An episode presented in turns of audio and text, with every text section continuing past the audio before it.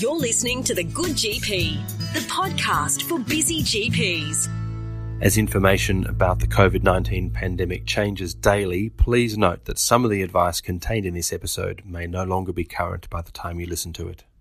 Hello and welcome to the Good GP.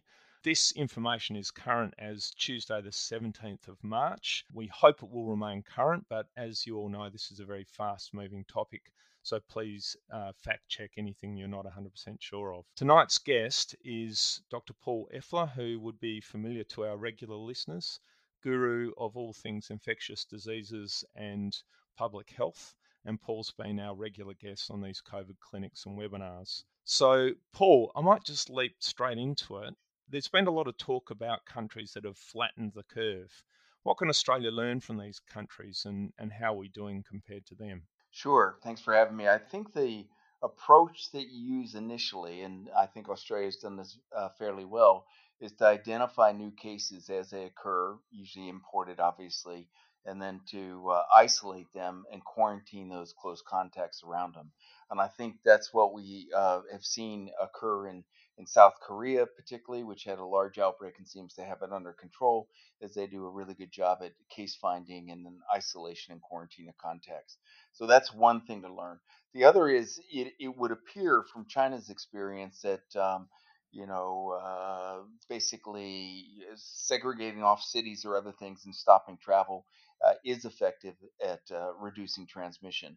And, uh, you know, I think that it was appropriate, uh, the Australian government's decision to prevent travel from hot point areas around the world. And then ultimately, now, as we see more transmission globally, to ask everyone that arrives from overseas to uh, go into quarantine for uh, 14 days.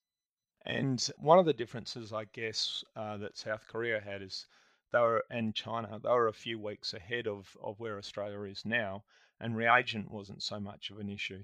How much do you think the ability to test is going to affect Australia's response to the pandemic? Uh, looking at South Korea for a moment, you know, they tested widely, and that has been a strength of their response.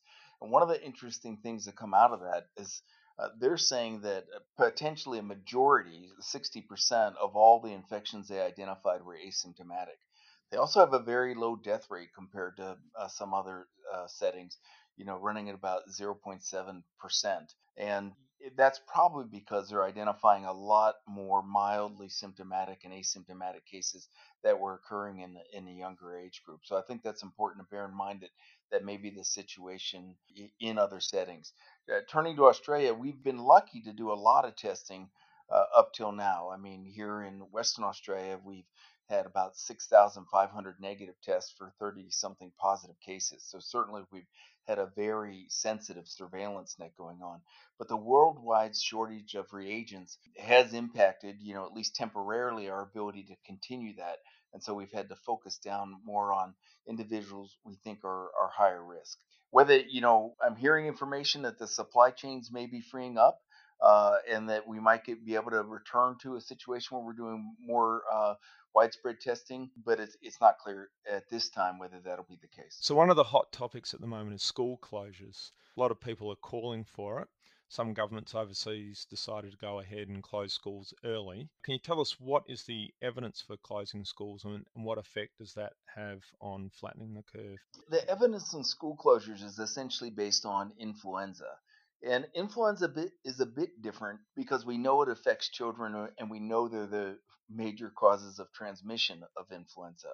And that's not clear at this time with COVID 19. What we do know is it doesn't seem to clinically uh, affect children very much, and what role they play in transmission is uncertain. So instead, what we've seen in, in Australia, and I think appropriately so, is this focus on trying to uh, have folks that arrive overseas, you know, self quarantine for 14 days, but also to suspend large gatherings because, as was seen in South Korea, you could have widespread transmissions in certain situations, and to try and really prevent these explosive uh, episodes from occurring in the country. So, at this point in time, with the limited amount of transmission, with what what little we know about the role of children in transmission of COVID 19, it seems appropriate to me. All right, I guess time will tell, won't it? You know, you don't want to wait too long, obviously, but I know this is being considered and looked at every single day. The thing about these containment measures, while they're important and uh, appropriate, you also need to consider the potential downsides and, and negative uh, consequences of them. And one of the things about closing schools is you take more people out of the workforce, including the healthcare workforce. So I'm not saying it shouldn't be done at some point. It may, it may be required, uh, but it's not a decision you make lightly. Yeah, for sure. So Italy sits in contrast to other countries with uh, much higher case death rates. Do you have any thoughts on this? Yeah, I think two things. Uh, one is Italy was slow to the testing and containment approach. Uh, that other countries use. At, at, least that's my understanding. They were doing very limited testing. Uh, and not not such aggressive uh, case finding and uh, isolation. So that probably contributed to the amount of transmission. The other one, though, is that it's my understanding Italy has the second oldest population, uh, country population in the world, next to Japan. And so some of these, what we're seeing is a lot of in Italy is a lot of testing of people with severe illness and likely to go on to poor outcomes. And that may be contributing to why it, it looks so bad in Italy as far as the proportion of cases that are dying there uh, compared to uh, other situations like we just mentioned, South Korea. And even China, outside Wuhan, the reported death rate is 0.9%. Again, that's that's too high, but it's not dissimilar to what we see in some particularly heavy influenza seasons, at least here in Western Australia. Yeah, it'd be really interesting to go back and analyse this pandemic once uh, once it's all done and dusted. Yeah, I think what we really need is a is a good serologic test that can mm-hmm. identify um, who was infected, so we actually know you know about these asymptomatic cases to get a better understanding of the lethality. Obviously, it's a it's a very serious illness in, in older individuals and people with serious underlying medical illnesses, but the extent to which uh, you know it might be quite mild in in other age groups and other situations is is unknown because we don't have a, a, good serologic test widely available at present. So, assuming that trends continue and many of us become infected, if a person becomes infected and recovers, what are the implications for re-entering the workforce, in particular GPs? You know, how long should we be having off? How long are we uh, are, are we fit to restart work? Are we able to go into infected areas and not worry about catching it again? Well, currently we have guidelines that recommend testing people before they are released from isolation after recovery. Uh, I think we're likely to see that change and even very quickly to essentially say if you've clinically recovered, uh, y- you can go back to your normal activities. And that's because we, we believe that most of the transmission occurs early in the course of illness with COVID 19, and perhaps some even before you become symptomatic. Unlike uh, the original SARS, which people tend to be infectious later in the course of their illness, this one seems to be skewed towards earlier on. So hopefully we can get to a point where once you're clinically recovered and you're practicing good hygiene, obviously, um, you could you could go back to uh, the workforce. And what about uh, then? You know, there's talk about two strains. If you swabbed positive, uh, recovered, we're back in the workforce, are you still susceptible to catching other strains? There's a lot we don't know about this uh, this new coronavirus, but if you go on first principles and you look at other coronaviruses that circulate widely and cause, you know, basically running noses and other things, it's believed you get immunity for a couple years after one of those infections. So, based on first principles, you'd have to think uh, that it's likely that you're going to become immune. And particularly with a, a, virus that may cause a lot of mild infections, that that immunity may be enough to keep you from being unwell, even with if there was a slightly different strain circulating.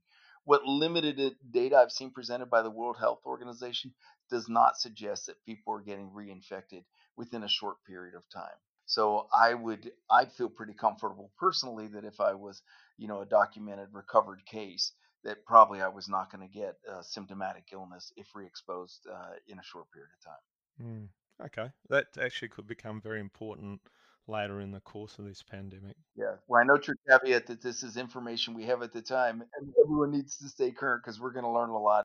Um, so, if we look then how we can prepare our patients, um, one of the things that's going around is about uh, the groups of people that have uh, higher risk. So, um, exi- for example, existing comorbidities, and two that are standing out are hypertension and diabetes. And there's been some suggestion that uh, those groups are on ACE inhibitors, and given the ACE receptor effect in COVID causing um, severe acute respiratory syndrome, that perhaps people should be taken off ACE inhibitors or ARBs. Do you know anything about this or, or what we should be telling our patients at this early stage? Well, a little, a little bit. I mean, my first piece of advice would be to not take clinical advice from a public health physician. But having said that, I note that uh, you know the idea that these medicines place you at higher risk is based on very limited work so far. And I note that the European Society of Cardiology issued a statement telling people not to discontinue these medicines based on the information that's available now on the theory that it may uh, make you more susceptible to severe illness. So I would, I guess I'd frame it up this way. I've sort of always said you don't want to be the first doctor on your block to have used thalidomide in pregnancy, right? It's prudent not to grasp at straws because you appear to be desperate and, and change something uh, you know, based on limited uh, evidence, I think. So we know there's benefit to treating hypertension and and uh, using these medicines. We're not sure there's benefit, you know, with preventing severe COVID disease. So I'd say the jury's still out. We should let more information accumulate before we make uh, firm recommendations about the approach. And until such time, probably continue with the medicines that we know have benefit uh, until we can weigh up the risk benefit equation and find a different uh, answer. Okay, great. Very sensible and sage advice as usual. Look, thanks very much, Paul. We're going to keep our podcast short, sharp, to the point, but uh, no doubt we'll be talking again b- before too long. So thank you very much for your time this evening, and uh, I look forward to speaking again soon. Thanks for the opportunity.